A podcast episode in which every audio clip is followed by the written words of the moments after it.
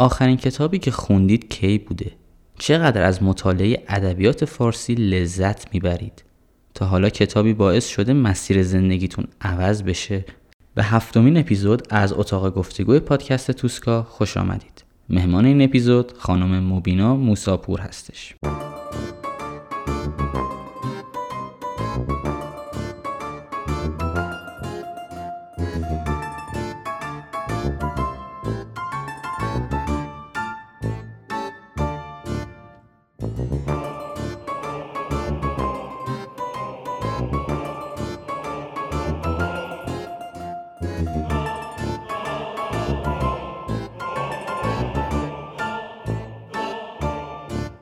خیلی خیلی خوش آمدید. اگر سلام علیکی باشه سلام. خیلی ممنونم از دعوت امیر حسین. من در خدمت شما هستم. مرسی که دعوت ما رو پذیرفتید.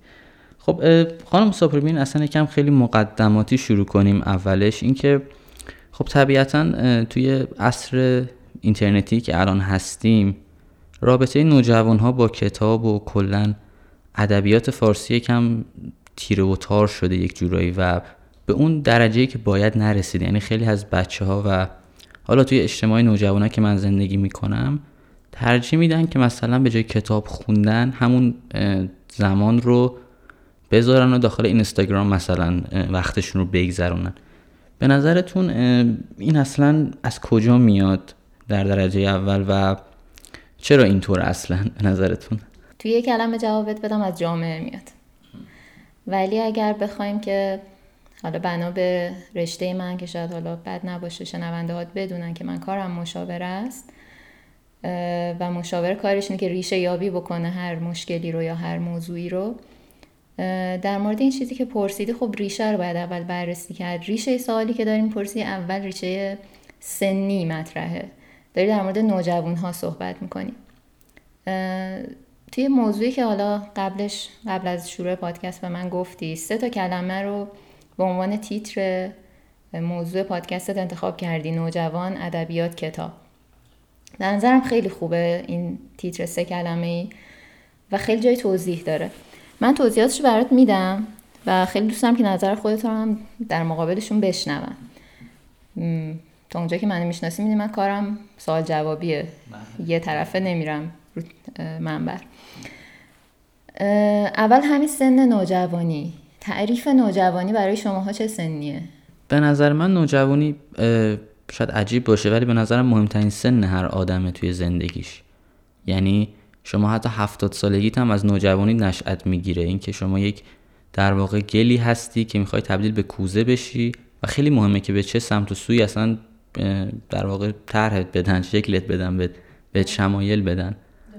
و به نظرم سنیه که واقعا مرز بزرگ شدن و بچه موندن دیگه. یعنی هر چیزی ممکنه توش اتفاق بیفته و عواقبش هم تا سالهای سال با آدم میمونه. دقیقا همینه. سن نوجوانی به خاطر همین اهمیت زیادش توی بین دوره های سنی هر آدمی مدام تغییر تعریف داره. توی سازمان جهانی بهداشت اصلا. توی سازمان توی روانشناسی ها بین کارشناسا. ببین شما توی انگلیسی به نوجوانی میگن چی؟ تینیجر تین ایجر تین ایج یعنی چی؟ یعنی سن اون سنهایی عددهایی که تین دارن. توی انگلیسی از چند شروع میشه؟ از ترتین شروع میشه از سیزده شروع میشه. زمانی تعریف نوجوانی این بود. تین ایج یعنی اون دوره سنی که عددهاش به تین ختم میشه. سیزده سالگی تا 19 سالگی رو می‌گفتن تین ایج و همین 6 سال رو هم تقسیم بندی می‌کردن به سه تا دوره سه ساله. اما کم کم این تغییر عوض شد این تعریف عوض شد. و همین اواخر سازمان جهانی اومد یه تعریف جدید به ما داد. گفت از ده سالگی تا 24 سالگی میشه نوجوانی. شما الان به یه پسر مثلا 22 ساله بگو نوجوان بهش بر می‌خوره اما توی تعریف جهانی بهش میگن هنوز نوجوان. چرا؟ دلایلی زیاده. من یکیشو با توجه به همین موضوعی که انتخاب کردی می‌خوام برات بگم. چرا به یک جوان 22 ساله الان از نظر قدیم جوان 22 ساله الان هنوز تعریف نوجوان اطلاق میشه؟ فکر می‌کنین دلیلش چی باشه؟ نمی‌دونم شاید شرایط زندگی به طوری پیش رفته که واقعا این دغدغه های فکری که توی نوجوان ها هست حتی برای 22 سال ها یعنی اونی که دغدغه فکری یعنی ذهن نوجوانایی که توی 17 سالگی 17 سالگی داره شاید داخل 22 سالگی هم داشته باشه. یکی از این که میگه هست و دغدغه فقط توی فکره ولی چیزی که در جامعه بیشتر نمود داره عمل کرده. درسته؟ الان عملکرد یک جوان 22 ساله یا به تعبیر سازمان جهانی نوجوان 22 ساله با عملکرد یک 22 ساله مثلا 20 سال پیش خیلی هم بر نمیگردم عقب 20 سال پیش خیلی متفاوته. شما به ما فرمانده جنگ 22 ساله داشتیم. ولی الان یه 22 ساله بخواد زن بگیره بهش میگن؟ بچه. بنابراین اون عمل کردی که نوجوان از خودش نشون میده هم توی تعاریف خیلی مهمه. حالا عملکرد نوجوان از کجا میاد؟ از دیدگاهش نسبت به زندگی. دیدگاهش نسبت به زندگی از اطلاعاتی که جمع می‌کنه ساخته میشه. اطلاعات از هر جایی ممکنه برای شما به دست بیاد. از دیده هاتون شنیده هاتون مطالعاتتون و همه اینها. پس این شد تعریف نوجوان. پس الان ما وقتی در مورد نوجوان و برخوردش با کتاب صحبت می‌کنیم پس از ده سالگی تا 24 سالگی رو داریم پوشش میدیم در واقع. بعدش میریم سراغ تعریف ادبیات. شما میگه ادبیات. ادبیات یعنی چی؟ حافظ و سعدی و ادبیات شاید یک جورایی آره خب بخوام اگر داخل ادبیات فارسی بگیم آره به نظرم اینها نه شکسپیر رو شمایل بزرگش تو ادبیات فارسی هستن. رو بر ادبیات جهانی که طبیعتا کسی مثل شکسپیر هم هستن.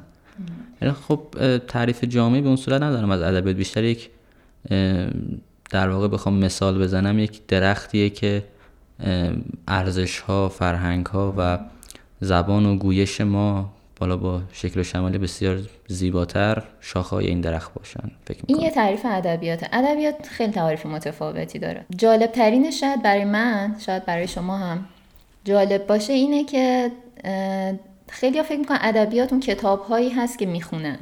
حالا بعضی آره کتاب ادبیات میاد توی ذهنشون دیگه. حالا خیلی بزرگتر فکر کنن میرن همون سراغ حافظ و سعدی و حالا خارجیاش مثلا گوته و نمی‌دونم. اینها. ولی جالب اینه که یه تعریفی وجود داره که میگه ادبیات فقط مکتوب نیست. چون خیلی از مکتوبیات ادبیات امروز اول سینه به سینه نقل شدن. خیلی از حکایات خیلی از داستان ها افسانه ها اول سینه به سینه نقل شدن و بعد یکی مکتوبشون کرده. پس ادبیات فقط اون چیزی که ما می‌خونیم نیست. می‌تونه خیلی فراتر از این باشه. این بازم برمیگرده به دیدگاه نوجوان. حالا ما چون داریم در نوجوان صحبت می‌کنیم. و اما تعریف کتاب. تعریفمون از کتاب چی می‌خوایم در مورد کتاب خوندن صحبت بکنیم. اینو الان تو به عنوان میزبان من باید مشخص بکنیم. می‌خوایم در مورد کتاب خواندن صحبت بکنیم می‌خوایم در مورد مطالعه صحبت بکنیم؟ بیشتر کتاب خواندن اینطور تعریف می‌کنم برای حالا موضوع که خود به مخاطبمونم بدونن واقعا چی می‌خوایم. بیشتر کتاب خواندنی توی سن نوجوانی که باعث بشه با نوجوانه رشد بکنه. می‌دونین به فکرش کمک بکنه به زندگیش کمک بکنه. چون یه طرز فکری هست میگن که الان دیگه بابا کی کتاب می‌خونه هر چی می‌خوای برو تو اینستاگرام فضای مجازی نگاه کن. یعنی می‌خوام این دیدگاه اصلاح بشه که واقعا هنوز که هنوزه کتاب می‌تونه کمک کنه می‌تونه تاثیرش رو بذاره واقعا.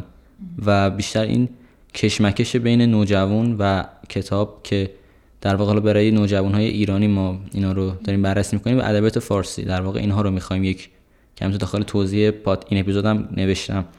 ادبیات کتاب نوجوان. سه نقطه ای که آیا مثلث میشن بالاخره یا نه واقعا؟ پس من برداشتم که تو می‌خوای در مورد کتاب خواندن صحبت بکنی ولی بازم سوال دارم ازت اگر من یک کتاب مکتوب رو با تعریف مکتوب از تعریف از مکتوب این که نوشته شده از یک کتابی رو بیام تبدیلش بکنم به مثلا ده تا اسلاید متنی توی این اینستاگرام آیا این هم کتاب خوندن محسوب میشه؟ به نظرم آره میشه محسوب میشه. پس ما داریم در مورد مطالعه در واقع صحبت می‌کنیم. اینکه نوجوان نگاهش نسبت به مفاهیم گسترده بشه برای ما خیلی مهمه. یعنی وقتی میگیم کتاب خودش رو محدود نکنه به اون چیزی که ورق می‌خوره. وقتی داریم میگیم کتاب در واقع داریم در مورد مطالعه صحبت می‌کنیم. ببین الان سرانه مطالعه توی کشور ما خیلی پایینه. و نکته تاسف انگیزش اینه که همون اینستایی که شما ورق می‌زنی تلگرامی که بالا پایین می‌کنی و حتی گاهی بروشوری که توی مطب یه دکتر برمیداری می‌خونی هم جز سرانه مطالعه محسوب میشه و با وجود اینها سرانه مطالعه ما خیلی پایینه.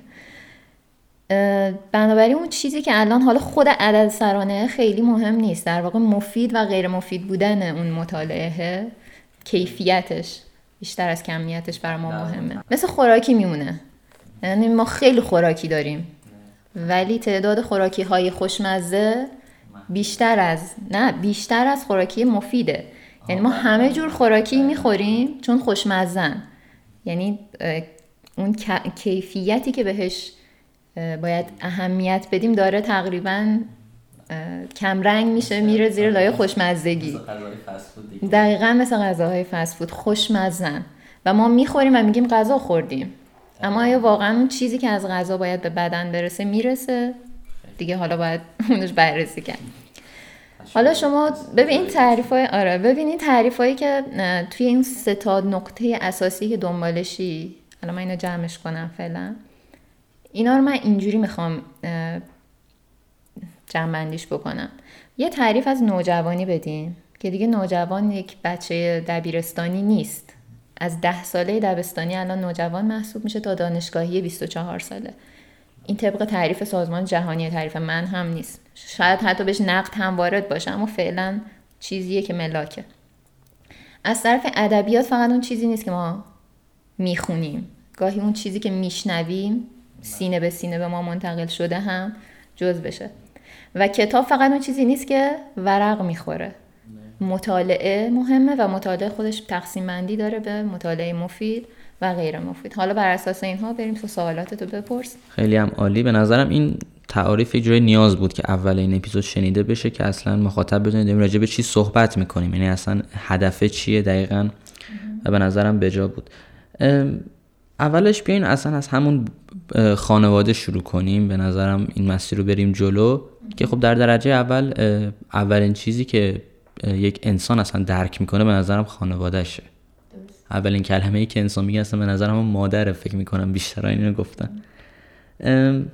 به نظرتون حالا خانم مساپور نقش خانواده و مدرسه دو تا محیطی که واقعا نوجوان اونجا رشد اصلش رو داره؟ به نظرتون توی این دو نقش این دو در واقع مکان خانواده و مدرسه توی این امر چیه؟ یعنی مدرسه چقدر تاثیر گذاره توی این مسئله و خانواده چقدر تاثیر می‌تونه داشته باشه؟ توی حالا میزان مطالعه و میزان درکی که اون فرد و نوجوان از اون مطالعه داشته. خب نقش خانواده و مدرسه در واقع وسط ماجراست.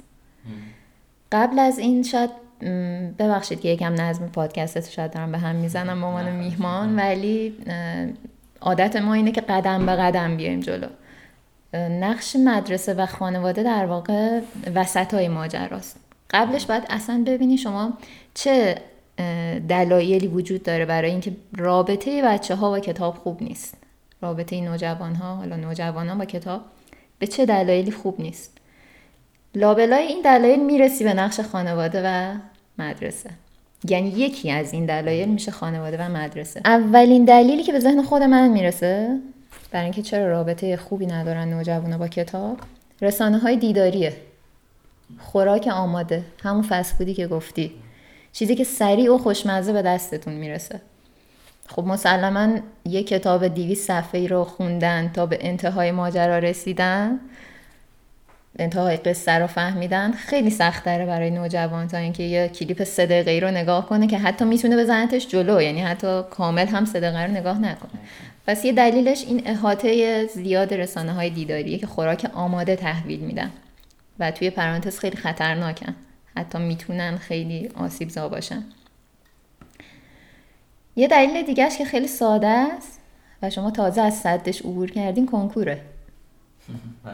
روندی که حالا شما اشاره کردی به اینکه نقش مدرسه چیه یه نقش منفی مدارس همینه که شماها رو برای کنکور آماده می‌کنه.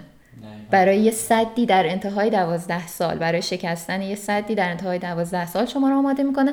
در نتیجه خوراک مناسب اون رو هم فقط بهتون می‌دونن کتابای درسی رو بخونید کتابای کمک آموزشی رو بخونید. حتی توی رسانه های دیداری برید کلیپ های من نمی‌دونم مثلا فلان درس رو نگاه بکنید و از اینجور چیزا. بنابراین این خودش باعث میشه که ذهن اون دغدغه هایی که گفتی نوجوان توی ذهنش شکل می‌گیره از من گفتم دغدغه ها از اطلاعات محیطی بهش می‌رسه یکیش همینه. دغدغش میشه کنکور و در نتیجه سمت و سوی مطالعهش هم میره به سمت کنکور. حالا اونایی که کنکور براشون خیلی مهمتره خب این بیشتره اونایی که کمتر کمتر. یه دلیل دیگه چیزم که تازه پیش اومده گرون بودن کتابه. خیلی ساده است. اینایی که دارم میگم از طریق مصاحبه های میدانی دارم بهت میگم. شما الان به این نوجوان بگو برو کتاب مثلا چه کتاب. اصلا برو گرستان سعدی رو بخر. خیلی هم می‌خوای حالا بهش ایرانی و ادبیاتی و فلان کمک بکنی. آیا می‌تونه واقعا به راحتی بره بخره تو این اوضاع؟ یک گلستان سعدی الان قیمتش قیمت چهار تا رمگ مثلا موبایل. خب برای چی باید بره بخره؟ همون گلستان سعدی رو وقتی می‌تونه دانلود بکنه برای چی باید بره بخره؟ درسته؟ پس گران بودن خودش یه دلیله. یه دلیل خیلی از نظر من جذاب از نظر یه روانشناس خیلی جذابه. سن نوجوانی سن, سن تخیله. مخصوصا الان که بازش اومده پایین تا ده سالگی سنی که بچه ها تخیل می‌کنن. عاشق بازیان عاشق تخیل کردنن یه زمانی که ما بچه بودیم هنوز این بازی های رایانه ای نبود. و همه چیز توی همین خونه ها و جمع خواهر برادر و دختر خاله پسر خاله ها میگذشت. تمام تخیل ما از راه بازی های مثلا من مامانم مثلا تو بابایی مثلا من دزدم مثلا تو پلیسی این مثلا ها رو ما می ساختیم یه چادر می زدیم بالای مثلا دوتا مبل می گفتیم مثلا خونه است مثلا قاره مثلا کشتیه مثلا با یه ابزار ساده ما کلی تخیل توی ذهن خودمون می ساختیم اما از زمانی که بازی ها و فیلم ها انقدر زیاد شدن بازی های کامپیوتری مخصوصا خوراک تخیل هم برای بچه ها آماده است. یعنی به شما میگه که این یک دنیای تخیلیه اما تمام اون دنیا از پیش ساخته شده. دنیای تخیلی فورتنایت. آدم از آسمون میان خیلی دور نیستم از دنیاتون می‌شناسم بازی ها رو. آدم از آسمون میاد. این چیزایی که ما تخیل می‌کردیم خودمون میساختیم با مثلا دوتا چوب و یه روسری مامان می‌شد اون بالایی که باید باهاش پرواز می‌کردیم. ولی شما الان تخیل به صورت آماده بهتون تحویل میدن چون این خوراک تخیل برای نوجوان از قبل تأمین شده است دیگه نوجوان دلیلی نمی‌بینه بره دنبال چیزی رو تخیل بکنه. بره کتاب ورق بزنه و صحنه هایی که کتاب توصیفه که مکتوب کرده رو توی ذهنش بسازه. چون اون ظرفیت مغز برای تخیل کردن داره پر میشه از جای دیگه. در نتیجه کتاب دیگه اون جذابیت سابقش از دست میده. اینم یکی از دلایلی که بچه ها نمیرن سراغ کتاب. یه دلیلش هم که اصلا نمی‌دونن برن چی بخونن.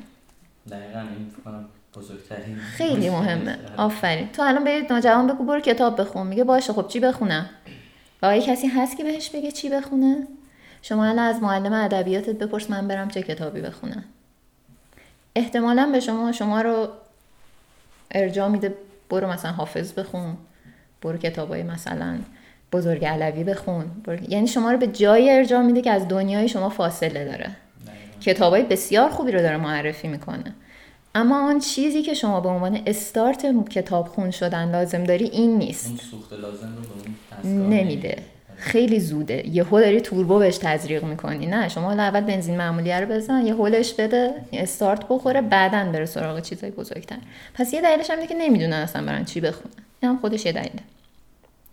یه دلیلش هم اینه که بچه‌ای که توی مدرسه الان تو خود تجربه کردی دیگه مدرسه رو. بچه‌ای که توی مدرسه به عنوان یک بچه کتاب خون معرفی میشه. اون بچه آیا به نظرت منزوی نمیشه؟ ترد میشه. آره، یعنی فشار محیط همسن و سالا باعث میشه که شما کتاب خوندن. اگر هم دوست داری پنهانش بکنی. اصلا کلا جلوه خوبی هم نداره بین نوجوانای پس یه دلیلش هم این فشار خود محیطه فشار همسالانه که این توی خیلی قضایای دیگه توی سن نوجوانی تاثیر گذاره و دلیل اصلیش والدین و آموزگارا اون چیزی که شما گفتی. آره دیگه از یه جایی به بعدم وقتی این در واقع مستمر باشه میگه که خب چه کاری خواهی نشوی رسوا هم رنگ جماعت.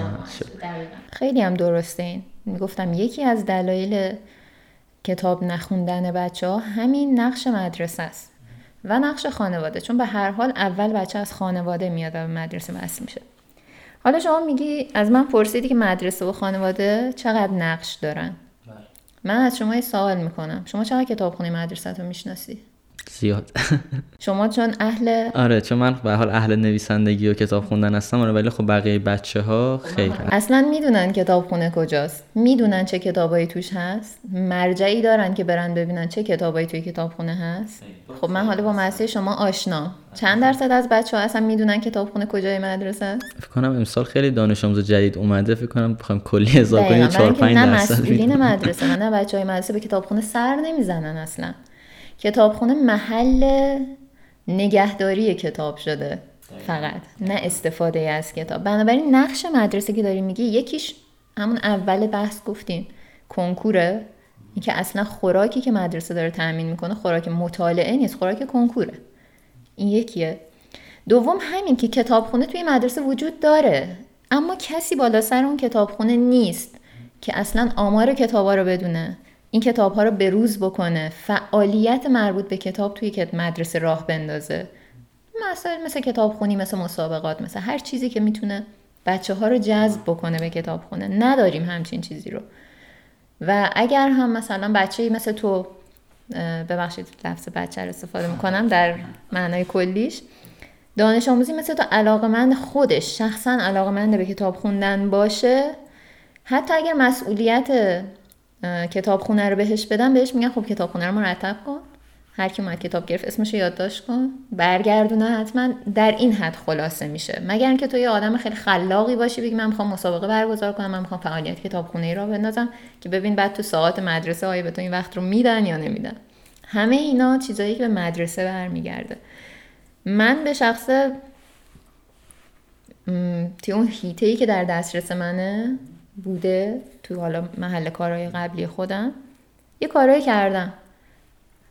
نوجوانا رو جمع می کردیم مسابقات نه اون کتابخانه که به شما میگن برین که فلان کتاب بخونی خلاصه کنید بیارید نه آره حالا اگه مسابقه هم بزنم با همین عنوان آره دیگه تحتش. آره نه این این دیگه خیلی یعنی ساده ترین راه فرار از مسئولیت در واقع.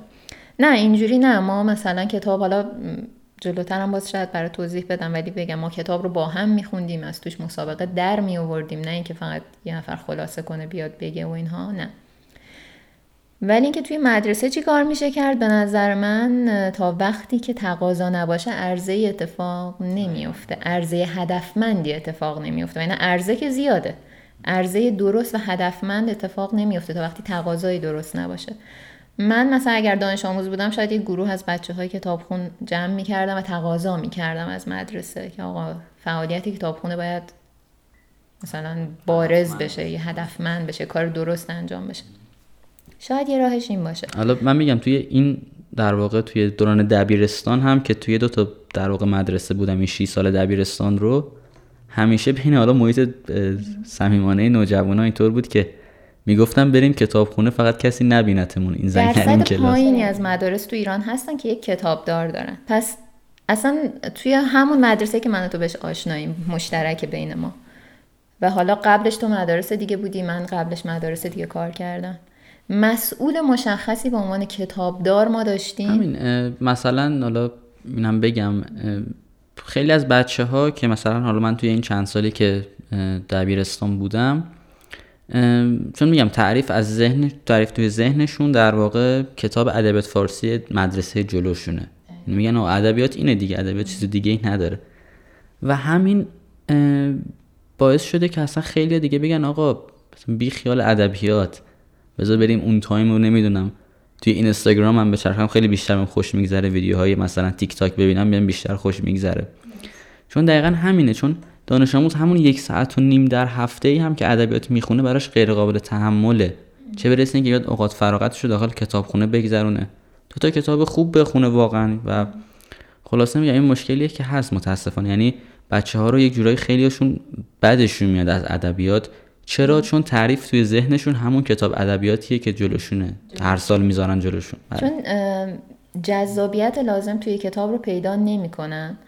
و خب این یه مقدار به حق واقعا خب کتابی که مخصوصا توی سنین بالا برای سنین بالاتر چاپ میشه خب فقط نوشته است و جذابیتش فقط وقتی مشخص میشه که اون متن قوی باشه و اون آدم شروع بکنه به خوندنش و کشف بکنه در واقع جذابیت رو. ولی یه نکته خیلی مهمی که وجود داره ببین توی روانشناسی میگن که حالا سادش رو بگیم سه تا دوره کلی عمر رو اگر فرض بکنی کودکی نوجوانی و بدجوانی و در ادامهش حالا میان سالی و اینها هر چیزی نه فقط کتاب خونی هر چیزی رو که در کودکی برای کودک تبدیل به یک روتین حالا عادت روزمره بکنی در اون بچه نهادی نمیشه. و توی دوران نوجوانیش ممکنه کمرنگ بشه به خاطر همون دلایلی که گفتیم فشار محیطی فشار همسالان و همون چیزای محیطی دیگه مثل رسانه های دیداری و اینها که اضافه میشه. اون عادت کودکی ممکنه کمرنگ بشه ولی هیچ وقت از بین نمیره و توی جوانی که اون فشارها اون دغدغه ها اون هیجانات آره خارج میشه و کم میشه دوباره اون عادت زنده میشه با یه استارت با یه هول حالا با یه نیشتر در واقع دوباره اون سر باز می‌کنه و برمیگرده. پس یکی از دلایلی که خودت هم اول گفتی خانواده هم هست. چند درصد بچه های ما الان توی خانوادهشون می‌بینن که مادر بعد اینکه غذاشو درست کرد وقتی میاد میشینه کتاب می‌گیره دستش ورق می‌زنه. فکر می‌کنم درصد اگر درصدی اصلا باشه بتونیم عددی بذاریم براش خیلی کم باشه. خیلی کمه. مادر میاد میشینه تلویزیون رو روشن می‌کنه. مادر میاد میشینه گوشیشو برمیداره به قول شما این استاشو بالا پایین می‌کنه. باز هم مادر داره مطالعه می‌کنه ها. گفتم اینا جز سرانه مطالعه محسوب میشه. اما اون چیزی که ما به مفهوم کتاب خوندن یا مطالعه مفید انتظار داریم رو اصلا بچه نمی‌بینه. خب چرا باید این توی نوجوانیش کتاب بخونه؟ من چجوری انتظار داشته باشم؟ و وقتی این اتفاق توی کودکی نمیفته یه اتفاق وابسته داره به دنبالش. خود خانواده اون کار رو انجام نمیده خب طبیعتا هم بچه می‌بینه بچه یاد می‌گیره و به قول شما از اون روتین اصلا خارج میشه کلا. حالا قبل از اینکه این بحث والدین رو بگیم من این نکته رو بگم. حالا ما اپیزود قبلی اتاق گفتگو خیلی راجع به نظام آموزشی کشور صحبت کردیم و واقعا هم دلسوزانه یک بار دیگه میگم و دشمنش نیستیم فرزنداش هستیم واقعا. و دلسوزانه نقدش کردیم. و این من اینجا یک بار دیگه به نظرم لازمه که بگم واقعا مدرسه ادبیات فارسی و کلا کتاب خوندن رو در همون قالب کتابای درسیش داره یاد میده. یعنی میگه که همون چیزی که شما گفتن من تکمیل می‌کنم.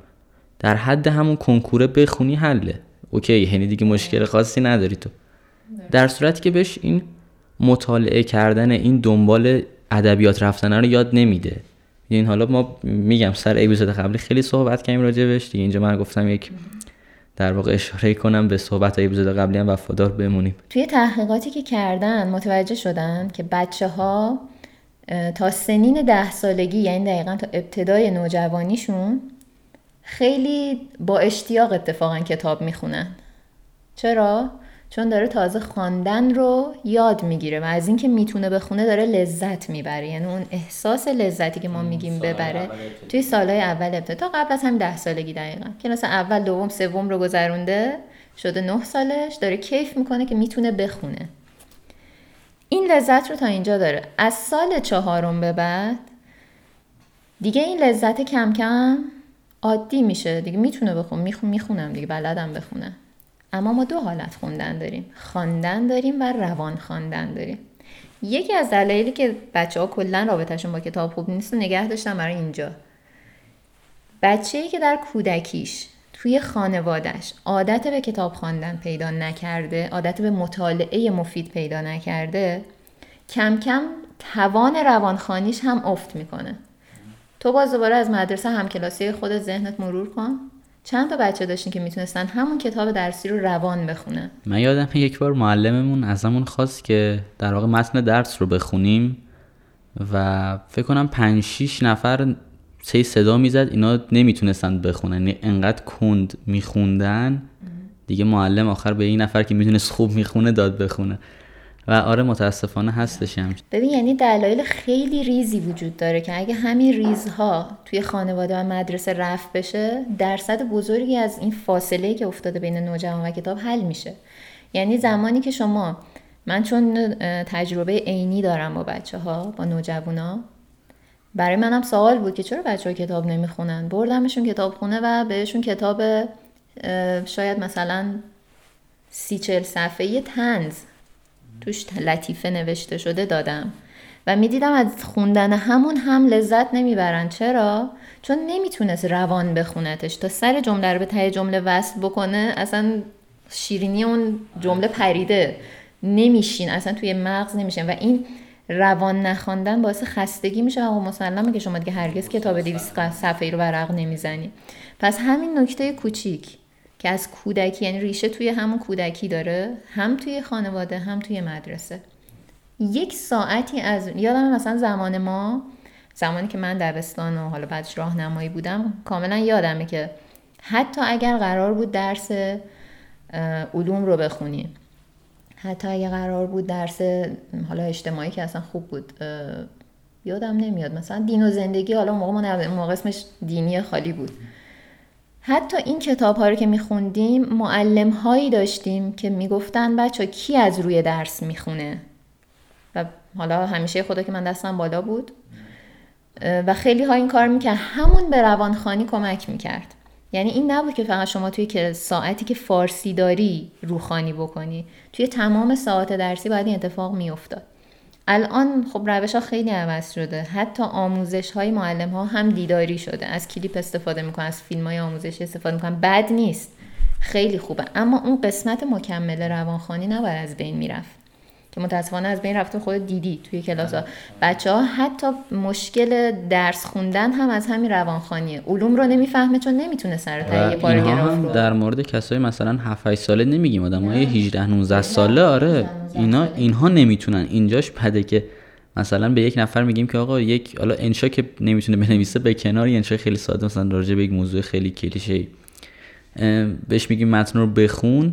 شاید متنی که خوندن سادش دو دقیقه وقت داشته باشه رو شاید توی ده دقیقه بخونه. انقدر نمی‌تونه اصلا با کلمات ناشناس با نوع خانش ناشناس و این دقیقا هستش. کاربرد. علائم نگارشی توی جمله. اینا رو وقتی براش به روش تکرار جا نیفتاده یعنی شما هزار بار بشین به یه بچه ده ساله بگو وقتی ویرگول دیدی یعنی مکس.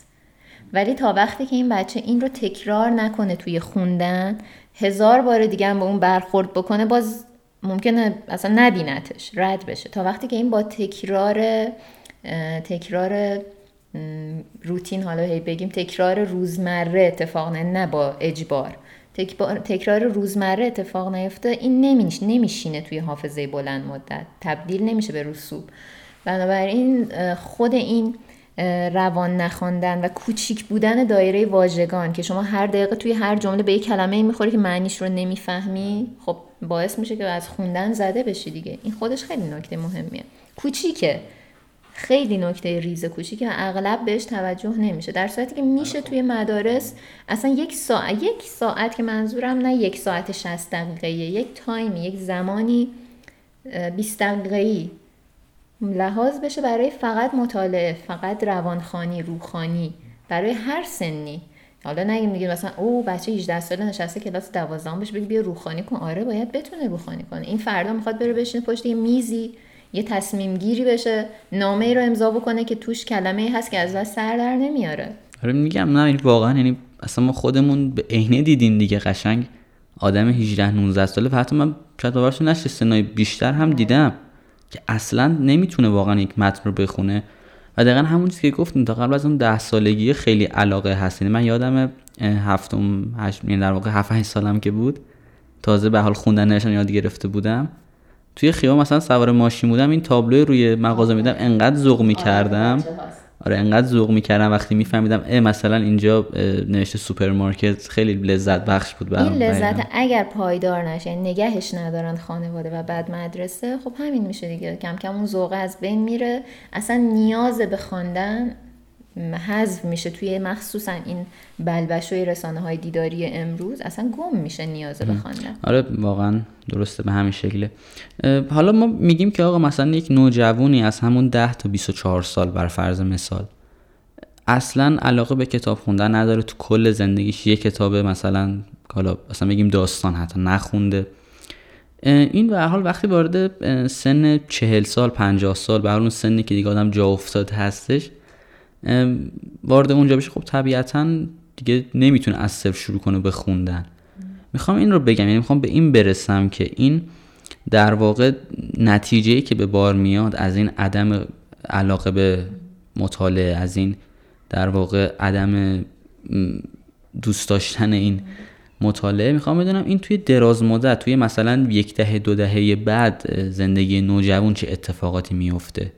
می‌دونید برای فرض مثال فکر کنید من با عنوان یک نوجوان 18 ساله تا الان هیچ علاقه به کتاب خوندن نداشتم تا الان کتاب نخوندم. من توی مثلا چهل سالگی چه در واقع جایگاهی دارم از این نظر. می‌دونید می‌خوام در واقع آثارش رو ببینیم توی دراز مدت. سوالت سوال خوبیه. خیلی جزئیات داره برای جواب دادن. اما اگه بخوایم دستبندی کلی بکنیم یه جواب کلی بدیم. دو تا نتیجه یا آثار بلند مدت رو میشه براش در نظر گرفت. اول اینه که اگه یاد باشه توی دلایل اینکه چرا نوجوانان, نوجوانان با کتاب خوندن خیلی میونه خوبی ندارن یکیشو گفتیم منزوی شدن به خاطر فشار همسالانه. این فشار همسالان فقط توی نوجوانی نیست. یعنی تاثیرش توی نوجوانی خیلی بیشتره روی نوجوان خیلی بیشتره. اما منزوی شدن به دلیل فشار همسالان توی تمام سنین وجود داره. زمانی که یک نوجوان 20 ساله است 18 ساله است. توی جمع نوجوان های همسن خودش خدای بازی های کامپیوتریه. یعنی اونجا احساس برتری احساس ارضا شدن از لحاظ دیده شدن اتفاق میفته براش. چون همه همسالاش توی همون حوزه دارن ازش درخواست می‌کنن. اما وقتی این نوجوان می‌رسه به سین چهل سالگی دیگه اون تب و تاب هیجانات نوجوانی از بین میره و دیگه اگر بشینه توی جمع مثلا چهل ساله پنجاه ساله بگه من خدای بازی کامپیوتری بودم بهش میگن خب که چی؟ الان چی؟ الان به چه دردت می‌خوره مثلا؟ اینی که الان دارم میگم برای یک نوجوانی که الان 20 سالشه شاید خیلی قابل درک نباشه. حقم داره چون هنوز هیجانات نوجوانی غالبه. اما این اتفاق خواهد افتاد.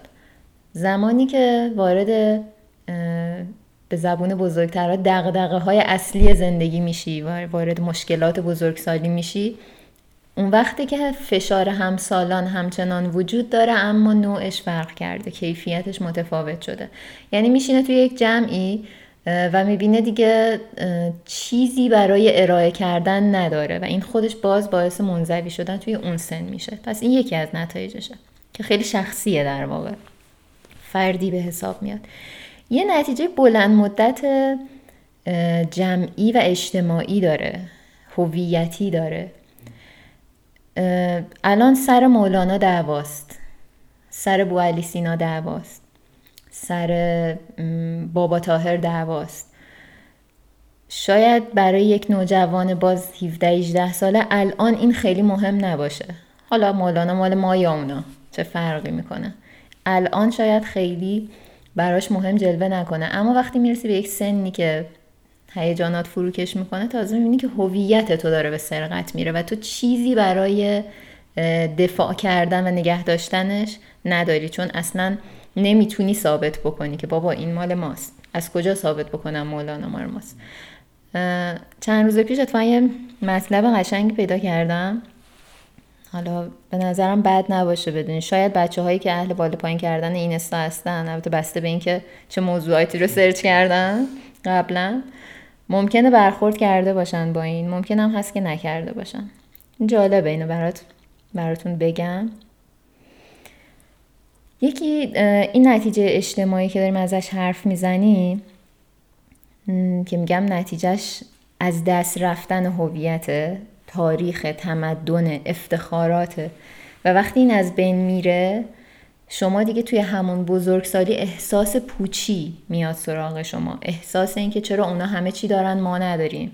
چرا من چیزی برای افتخار کردن ندارم. و این خب خیلی هم واقعی نیست. ما داریم. شما پیداش نکردی. شما نگشتی دنبالش. من حالا اینو مختصرش رو بهتون میگم. شما فرض کن که یک فردی از ترکیه میاد میگه مولانا مال ماست. چجوری بهش ثابت می‌کنی که مال شما نیست؟ شاید یک بیت شعری یا کتاب از مولانا رو بهش نشون بدم. خب کنم حالا یه حضور ذهن ندارم ولی فکر یک بیت گفته بود مولانا در این مورد. مولانا زیاد بیت داره در این مورد. ولی اولین راهش اینه که شما اصلا کتاب مولانا رو بذار جلوش بگو بخون. اگه تونست فارسی بخونه. مولانا که به ترکی شعر, شعر نگفته که. خب پس ببین می‌تونه اصلا بخونه این اولیش ساده ترینش. اما یه بیتی داره مولانا میگه مسلمانان مسلمانان زبان پارسی گویم. که نبود شرط در جمعی شکر خوردن به تنهایی. یعنی زبان شیرین فارسی. انقدر شیرین شکره که ما اصلا توی مراممون نیست تنهایی بخوریم. پس شعر به فارسی میگم که همه بشنون. همه مسلمان. این مسلمانان خودش باز ماجرا داره. این یکیش. میگن نظامی مال باکو بوده. نظامی گنجوی مال باکو بوده. بوده؟ شما بیا ثابت کن. چجوری ثابت می‌کنی؟ بازم کتاب بذار جلوش اگر تونست بخونه فارسی. ولی باز یه بیتی داره نظامی میگه همه عالم تن است و ایران دل. نیست گویند زین قیاس خجل. چون که ایران دل زمین باشد دل زتن به بود یقین باشد. یعنی باز داره خودش میگه که من از ایرانم. بماند که نقشه جغرافیای ایران قبلا شامل ترکیه و آذربایجان همه اینها بوده. یعنی حتی اگر بخوای برگردی به نقشه جغرافیایی هم. ولی لازمه که مطالعه وجود داشته باشه. شما چشمت به این بیت خورده باشه که بتونی از هویتت دفاع بکنی برای آینده خودت. یعنی فردا برای افتخار کردن چیزی داشته باشی. برای بالیدن بهش. دیگه شما با بازی فورتنایت هر چقدر امتیاز جمع بکنی هر چقدر توش با بچه ها pro بشی. بازم برای پنجاه سالگی شما افتخار محسوب نمیشه. ماندگار نیست. چون اصلا از این آب و خاک نیست. چیزی نیست که خب خیلی هم pro شدی دست سازندش درد نکنه. نهایتش اینه. برای ابن سینا همینطوره. ابن سینا یه چکامه قشنگ داره. دلگرچه اینو زیاد شاید توی تلویزیون اصلا شنیده باشین. دلگرچه در این بادیه بسیار شتافت. یک موی ندانست ولی موی شکافت. اندر دل من هزار خورشید بتافت. آخر به کمال ذره ای راه نیافت.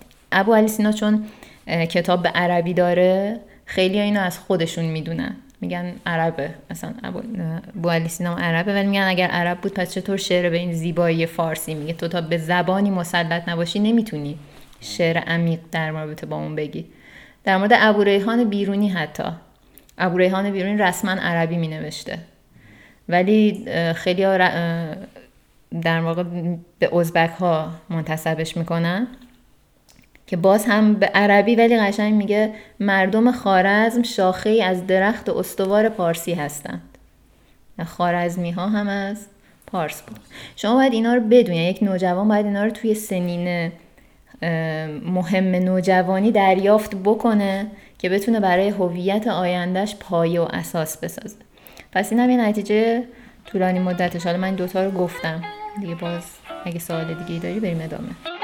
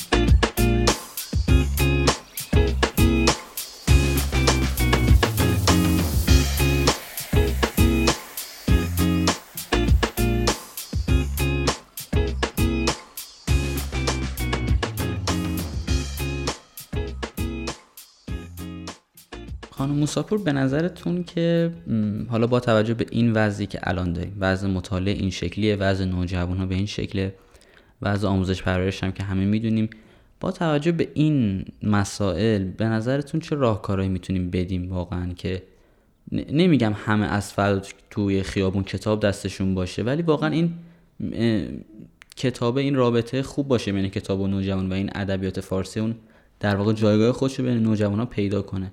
چه راهکارهایی به نظرتون می‌تونیم بدیم در این زمینه؟ یا می‌تونیم استناد کنیم به همون مدرسه و صد درصد. ببین ریشش به هر حال مدرسه و خانواده است. یعنی اول خانواده و بعد مدرسه. هیچ شکی توش نیست. از هر طرف که این قضیه رو نگاه بکنید می‌رسید به خانواده و فعالیت های مدرسه. خب مثلا از, از نظر خانوادگیش که خیلی به شما در واقع مربوط نمیشه با والدین باید در موردش صحبت کرد. همینه که بچه والدینش رو در حال مطالعه ببینه. حتی اگر گوشی دست مادره ببینه که مادر داره توی اون مثلا کتاب PDF می‌خونه. مطالعه مفید جایگاه داره. یعنی شما الان از بچه ها که بپرسین مامانت توی گوشیش چی کار می‌کنه باور کنید ادای رول کردن رو براتون در میاره. حتی بچه سه ساله. یعنی مادرها فقط در حال رول کردنن. پدرها به همین منوال. حتی اگر اخبار باشه. مطالعه مفید و عمیق نیست. رد کردن تیتراس فقط. این خیلی آسیب زاست. پس یکیش همون دیدن والدین. بچه ها والدین رو ببینن نهادینه بشه. یکی توی باز خانواده می‌تونه تبدیل بشه یک فعالیت خانوادگی. یعنی روزانه نه آخر هر هفته. ببینید شما الان از هر بچه ای هر نوجوانی هر بزرگسالی بپرسی که بهترین خاطرات زندگی مال کیه؟ برمیگردن به دوران کودکی که با خانواده فعالیتی رو انجام می‌دادن مثلا با هم رفتیم پیکنیک. دور هم مثلا کیک درست کردیم. نمی‌دونم فلان بازی رو کردیم. اینا چون تاثیر زیاد ماندگار و عمیق توی نهاد هر بچه ای خود این کتابخانه می‌تونه فعالیت خانوادگی بشه. یه جمعی باشه که جمعه ها پنجشنبه ها نمی‌دونم هر روزی که میشه خانواده دور هم جمع بشن و 20 دقیقه برای هم کتاب بخونن با صدای بلند کتاب بخونن. جلسه شعرخانی داشته باشن دور هم. اولش یه کمی سخته. بچه ها کم راه میان.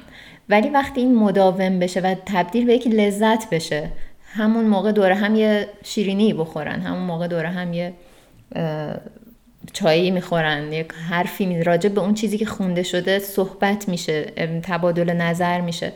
این خودش فعالیت خانوادگی باز این علاقه رو نهادینه می‌کنه این برای خانواده. اصلا به نظرم شاید اصلا بین بدبینانه به قضیه نگاه کنیم بگیم خانواده انقدر مشغله داره که حتی همون دو هفته یک بارم نمی‌تونه به نظرم باز مدرسه پتانسیل رو داره از نظر زمان از نظر امکانات و خیلی چیزهای دیگه. اول اینکه من حالا میگم درسته ولی یه پرانتز برات باز می‌کنم. هیچ چیزی توی زندگی آدمیزاد خارج از وقتش نیست.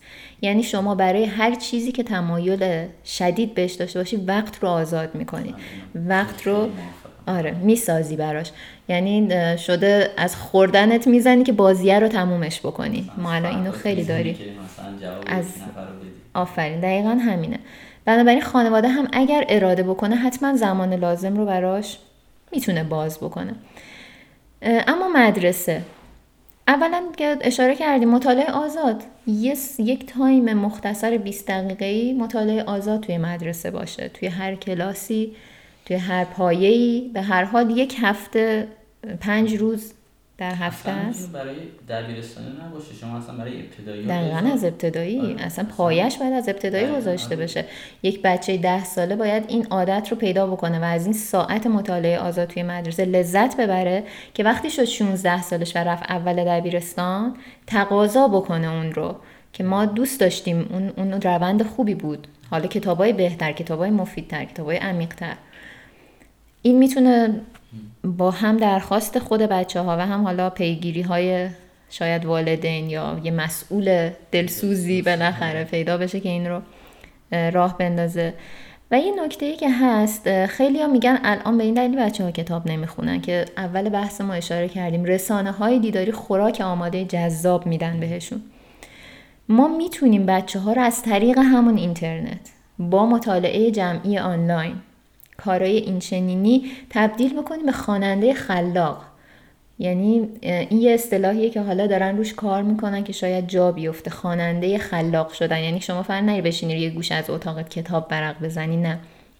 خواننده خلاق شدن یعنی که از ظرفیت اینترنت و آنلاین بودن استفاده بکنید. یک گروه تشکیل بشه.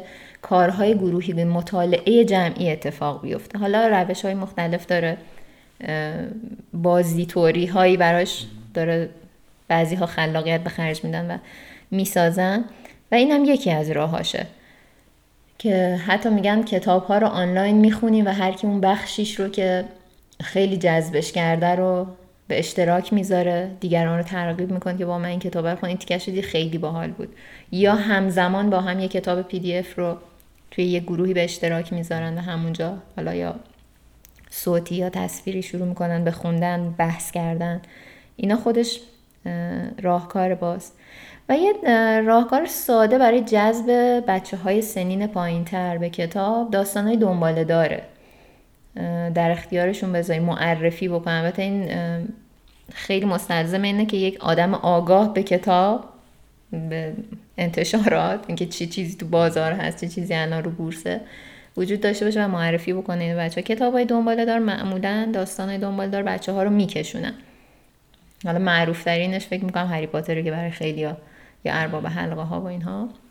داستان های دنباله دار معمولا خودشون استارت علاقه مندی به مطالعه رو می‌زنه توی کتاب هم میشه آره دقیقا میشه. همین کتاب های دنباله دار رو میشه از طریق خانش بلند. ما فعالیت داریم نام خانش بلند. یعنی شما با صدای بلند برای بچه ها کتاب بخونی و بعد کتاب رو دست به دست بکنی. هر بچه یه مقدارش رو خانش بلند بکنه برای بقیه.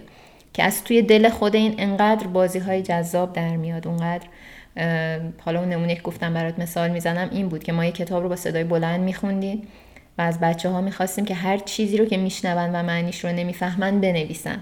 از توی این نوشتن دو تا چیز در میومد یک املای کلمه رو بلد نبود و املای صحیحش رو یاد می‌گرفت و بعد معنیش رو. معنیش رو با توجه به جمله نه اینکه فقط بهش بگی خب مثلا این کلمه رو دیدی معنیش میشه این. نه. کمکش کن که خودش معنی رو کشف بکنه. و این خودش بازی بازی بود و بعد از توی همون کلمات سختی که خودشون یادداشت کرده بودن ما مسابقه واژگان داشتیم. املا نویسیش رو معنیش رو و, و خیلی کارایی می‌شد از تو اینها در این همون مستلزم اینه که یک کتابخانه فعال توی مدرسه وجود داشته و کتابدار فعال باشه. اون کتابخانه فعال الان می‌تونه حکم اون زمانی رو باشه که ما معلمی داشتیم به معلم پرورشی.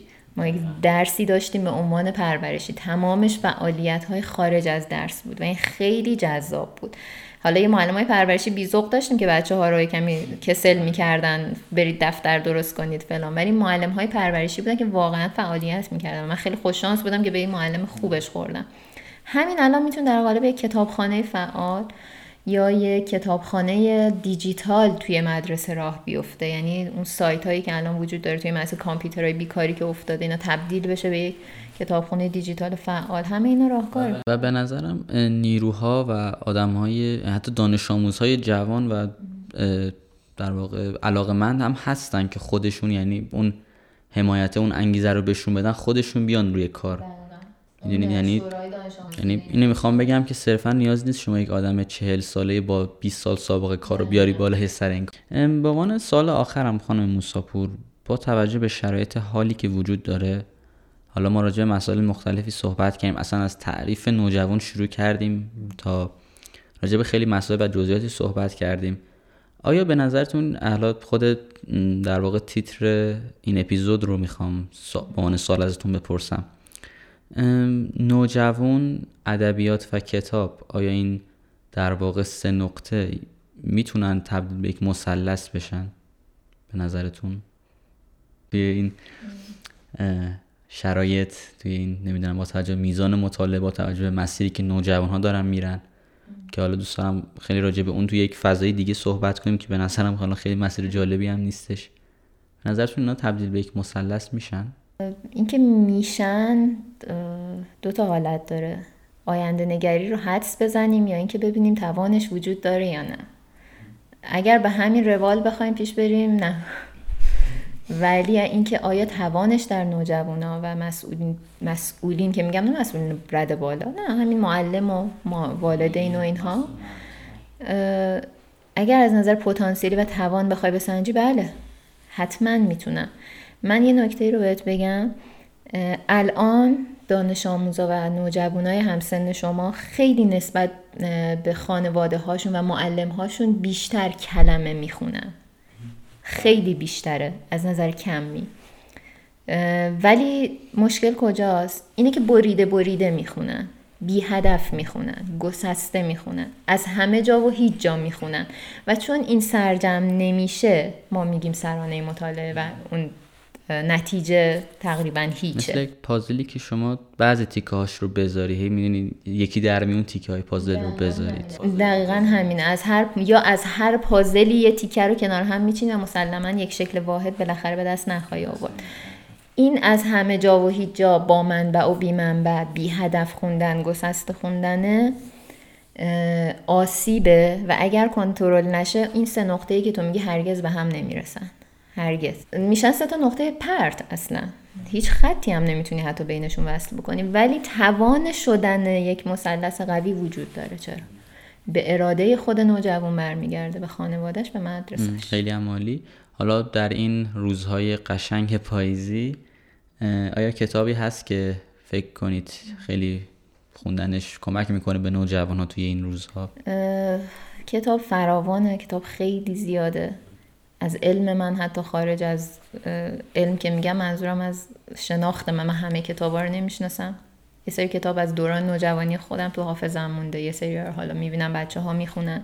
یه سری رو توی سرچ هایی که آدم می‌کنه جستجوهایی که می‌کنه پیدا می‌کنه. از ترکیب اینها من چند برای هر سنی چند تا کتاب به ذهنم می‌رسه که بهتون معرفی بکنم. همون اول بحث یاد باشه گفتم نوجوان ها رو توی همون تعریف سنتیش هم به سه تا رده سنی سه ساله تقسیم می‌کردن. بر اساس همون اگر بخوام کتاب معرفی بکنم برای بچه های نوجوان های دوازده تا چهارده ساله این محدوده سنی زمان حالا عقب تر یکم بریم تقریبا زمان ما کتاب های رولدال خیلی رو بورس بود و واقعا نویسنده قویه. به نظرم خوبه بخونن کتاب های رولدال رو یه کتابی هست مجموعه است بازم. گفتم کتاب های دنباله دار معمولا جذابیتشون بیشتره. مجموعه بچه محل نقاش هاست. نویسندش محمد رضا مرزوقیه. خیلی بیان قشنگی داره برای اینکه بچه ها رو با نقاش های معروف دنیا می‌خوای آشنا بکنی به جای اینکه بشونیش بهش بگی که مثلا پیکاسو اینجوری نقاشی می‌کرد. اومده زندگی نامه اینها رو در یک زبان تنز از زبان یک دایی که مثلا زمانی که مونالیزا داشته کشیده می‌شده کنار نقاشش نشسته بوده و داشته نگاه می‌کرده و این داستان رو به یک زبان تنز کودکانه بیان می‌کنه و نقاش رو معرفی می‌کنه به بچه مجموعه کتاب قشنگیه. و یه کتاب هم هست جالبه. من خودم تازه شروع کردم بخونمش با اینکه مال سن من نیست ولی چون موضوعش جذابه نسبت به بقایه امروز دنیا اسم شاگرد ته کلاسه. نویسندش آنجلی رعوفه یک مهاجر.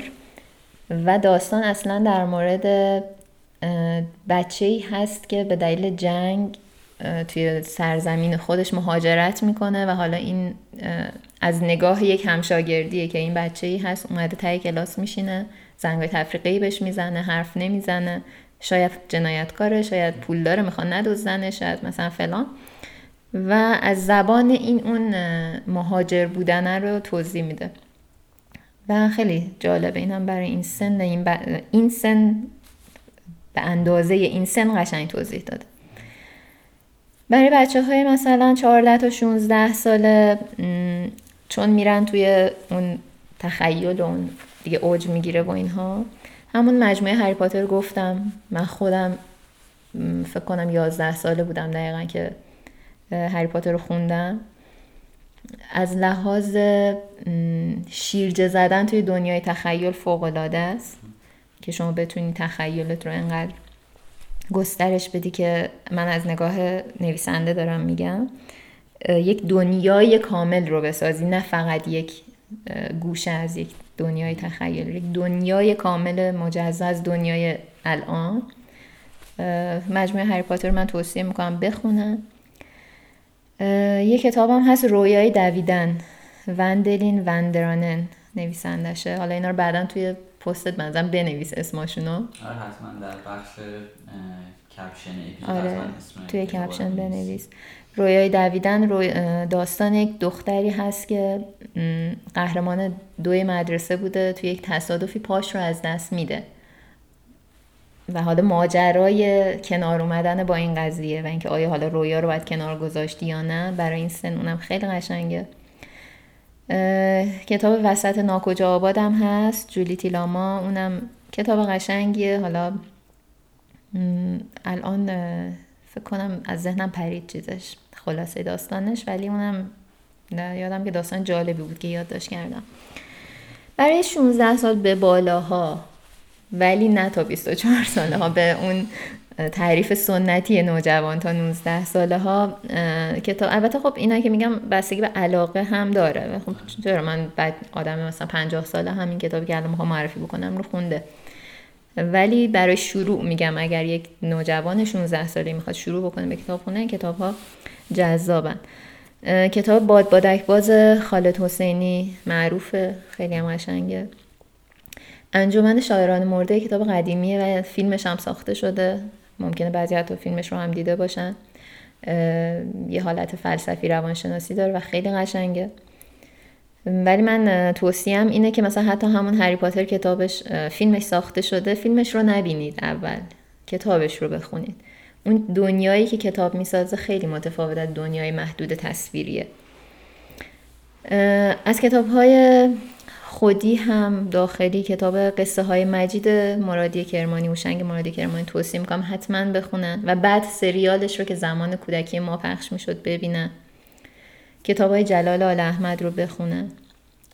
و دیگه همجور بیاین جلو دیگه. یعنی کسی که شروع بکنه آل احمد رو ورق زدن بعد به سیمین دانشور وصل میشه بعد از اون به بزرگ علوی وصل میشه بعد از اون به به, به, به همینجور نویسنده های دیگه جلوش سبز میشن. و کتاب های حالا من به علاقه شخصی ویرجینیا ولف رو هم توصیه می‌کنم. از زندگی نامش که نویسنده بر نویسندش برادرزادشه کوینتین کوینتینین بل فکر می‌کنم اسمشه نویسندش زندگی نامش بسیار قشنگه و کتابهاش اصلا چون بر اساس بهش میگن که ذهن سیال یعنی نویسنده یک شخصیت شما داستان رو از زبان یک شخصیت نمی‌خونی از زبان چندین شخصیت می‌خونی و انقدر سیاله که گاهی گم می‌کنی که الان کدوم یکیشون داره صحبت می‌کنه. کتاب ویرجینیا وولف خیلی خوبه. کتاب ساعت ها رو هم توصیه می‌کنم بخونید ساعت ها نوشته بر اساس یکی از کتاب های ویرجینیا وولف نوشته شده و باز هم فیلمش ساخته شده. اونا که علاقه به فیلم دارن بازیگرش نیکول کیدمنه و خیلی معروفه. فیلم قشنگی اونم توصیه می‌کنم ببینن و البته اول کتابشو بخونن مایکل کانینگهام نویسندشه ساعت ها و بعد فیلمش هم خواست. خیلی عمالی من حالا بخوام دو تا کتاب رو من به علم خانم موساپور واقف نیستم. خواهم تعداد خیلی کمتری کتاب معرفی کنم. از نویسنده خارجی من کتابی که در واقع نه به این نزدیکی ولی مدتی پیش خوندم و خیلی تاثیر گذار بود برام کتاب صد سال تنهایی بود. اثر گابریل گارسیا مارکز که کتابش واقعا اصلا یک آره دقیقا. یک چیزیه که اصلا نمیشه ساده ازش بگذری واقعا. و از کتاب های ایرانی که این اواخر خوندم و خیلی خیلی دوستش داشتم کتاب قهوه سرد آقای نویسنده بود اثر روز به موین.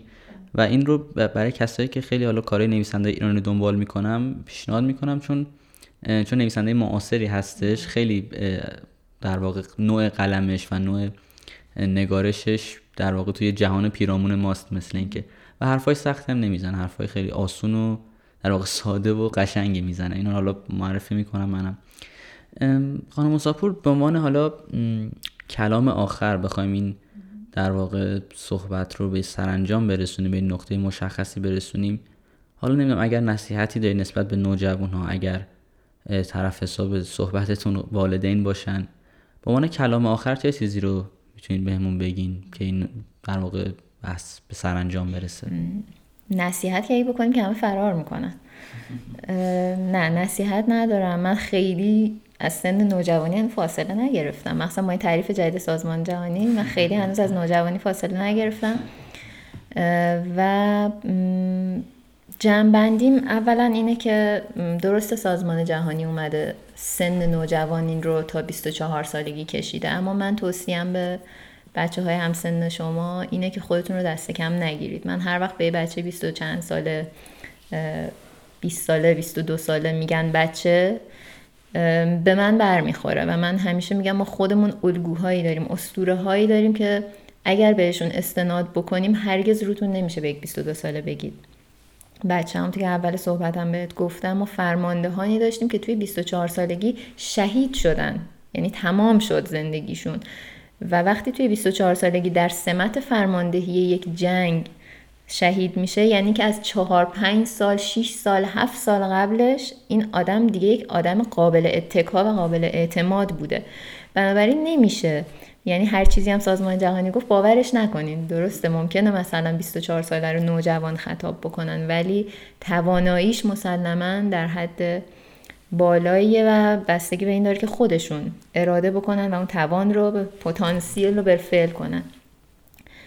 این از این و من یه خصوصیتی داشتم تو زمان مشاوره خودم. هر خانواده میومد پیش من چون من کارم تربیتی کودک و نوجوان بود. به اسم مشکلات بچه ها می اومدن پیش من برای مشاوره. ولی من معروف بودم به اینکه هر خانواده هر والدینی بره پیش خانم موساپور برای مشاوره خودش مقصر میشه و میاد بیرون. و چیزی واقعیت چیزی جز این نیست. والدین اگر تاثیر خودشون رو توی بچه هاشون دست کم بگیرن در آینده خودشون ضربه خواهند خورد. و این بحث مطالعه و کتاب خیلی بحث تاثیرگذاری توی نوجوانی جوانی و آینده بچه هاست. بنابراین آره من حرفم جمعبندیم بیشتر از اینکه با شماها باشه با والدین با معلمینه که به هر حال همیشه گفتن والدین دوم بچه ها معلمینشون هستن. اینکه باور بکنید انتگرال تقسیم ضرب اینا واقعا دیگه به کار بچه ها نمیاد. همش تو گوشی هاشون هست. اون چیزی که بچه ها لازم دارن پرورش نه آموزش. آموزش الان من خانواده می‌شناسم که بچهش یک سال هم مدرسه نرفته. توی خونه آموزش دیده.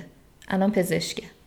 بنابراین مدرسه کارش در درجه اول از نظر من آموزش نیست. پرورش بچه هاست اجتماعی کردن بچه هاست مهارت آموزیه نه که نه انتگرال یاد دادن نه نمی‌دونم شرق و غرب یاد دادن به بچه ها همه اینها از مخصوصا تو این دنیا دنیای دیجیتال الان همه اینها تو اینترنت در دسترسه.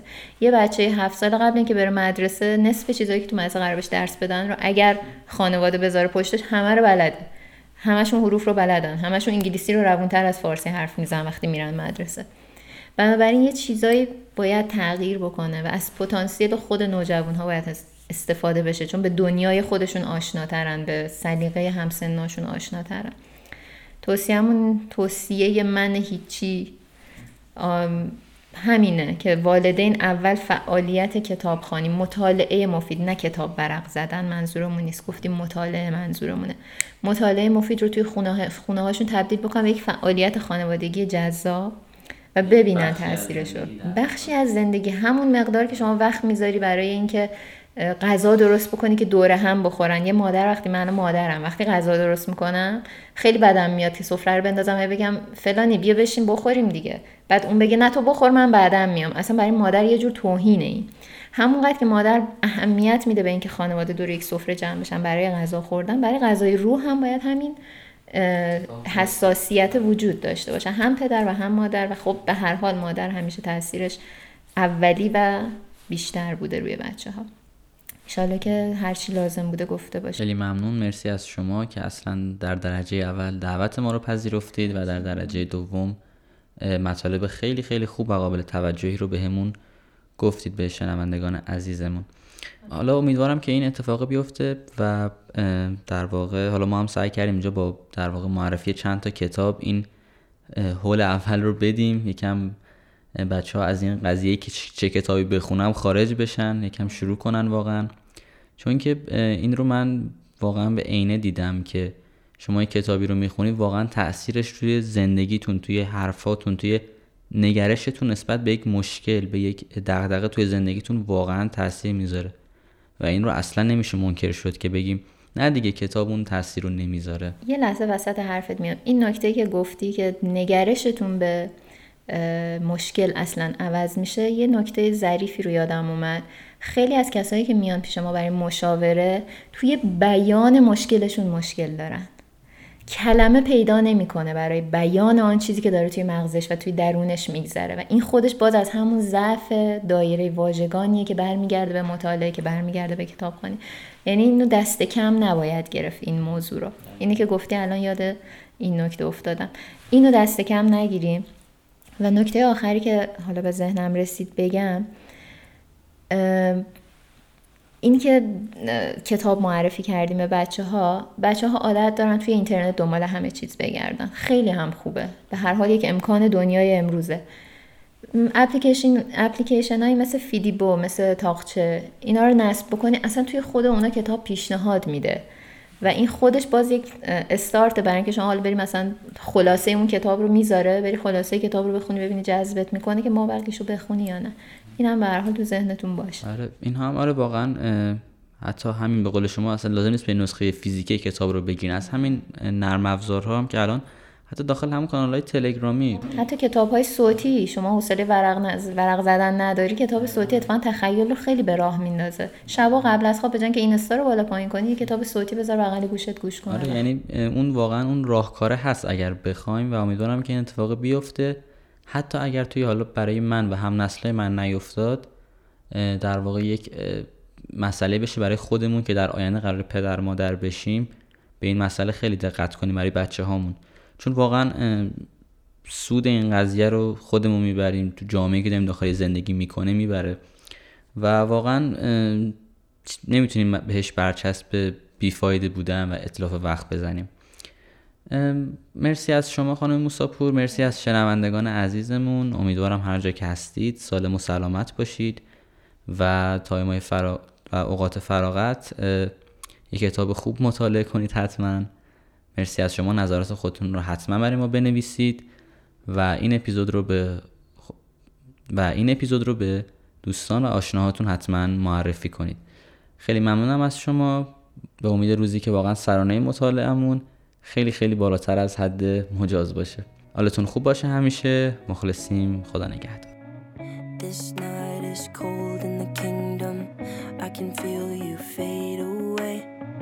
From the kitchen to the bathroom sinking Your steps keep me awake Don't cut me down, throw me out Leave me here to waste I once was a man with dignity and grace Now I'm slipping through the cracks of your cold embrace So please please.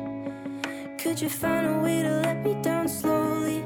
A little sympathy, I hope you can show me. If you wanna go, then I'll be so lonely. If you're leaving, baby, let me down slowly. Let me down, down, let me down, down, let me down, let me down, down, let me down, down, let me down. If you wanna go, then I'll be so lonely. If you're leaving, baby, let me down slowly drag my feet on the tile as I'm walking down the corridor. And I know we haven't talked in a while, so I'm looking for an